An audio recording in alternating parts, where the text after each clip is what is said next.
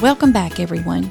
I hope you were able to come up with a plan of ways you can serve someone yesterday.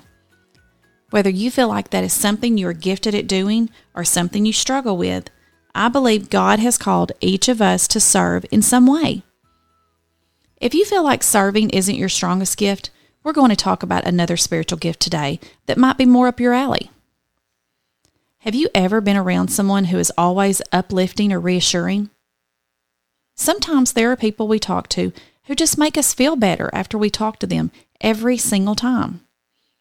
These people are called encouragers. And guess what? Being able to give encouragement easily is a spiritual gift from God.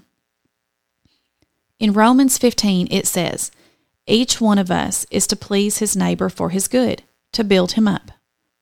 From this verse, we see that God wants us to build each other up and to encourage one another. I think it is something He really wants us all to do, but there are just some people who are extra good and are a positive and uplifting influence to everyone around them. Being the type of person who can be an encouragement to those around them is such an important trait to have. Life can be hard sometimes, and sometimes it is just really nice to have that person in your life who is good at picking you up when life has you down. Or sometimes when you have been working really hard at something, maybe a sport or a certain subject in school. It is so crucial to have that encouraging voice in your corner, helping you push to reach that next milestone that you never thought you would reach. Having encouraging voices in our lives is such a game changer, and it's important for us to try and be that for the people in our lives as well.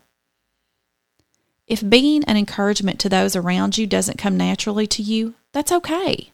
Remember, we are talking this week about the fact that God has gifted us differently. Some things come more naturally to others, and that's okay. That is how God designed us. But it doesn't mean we shouldn't work to try and become better at being an encouragement.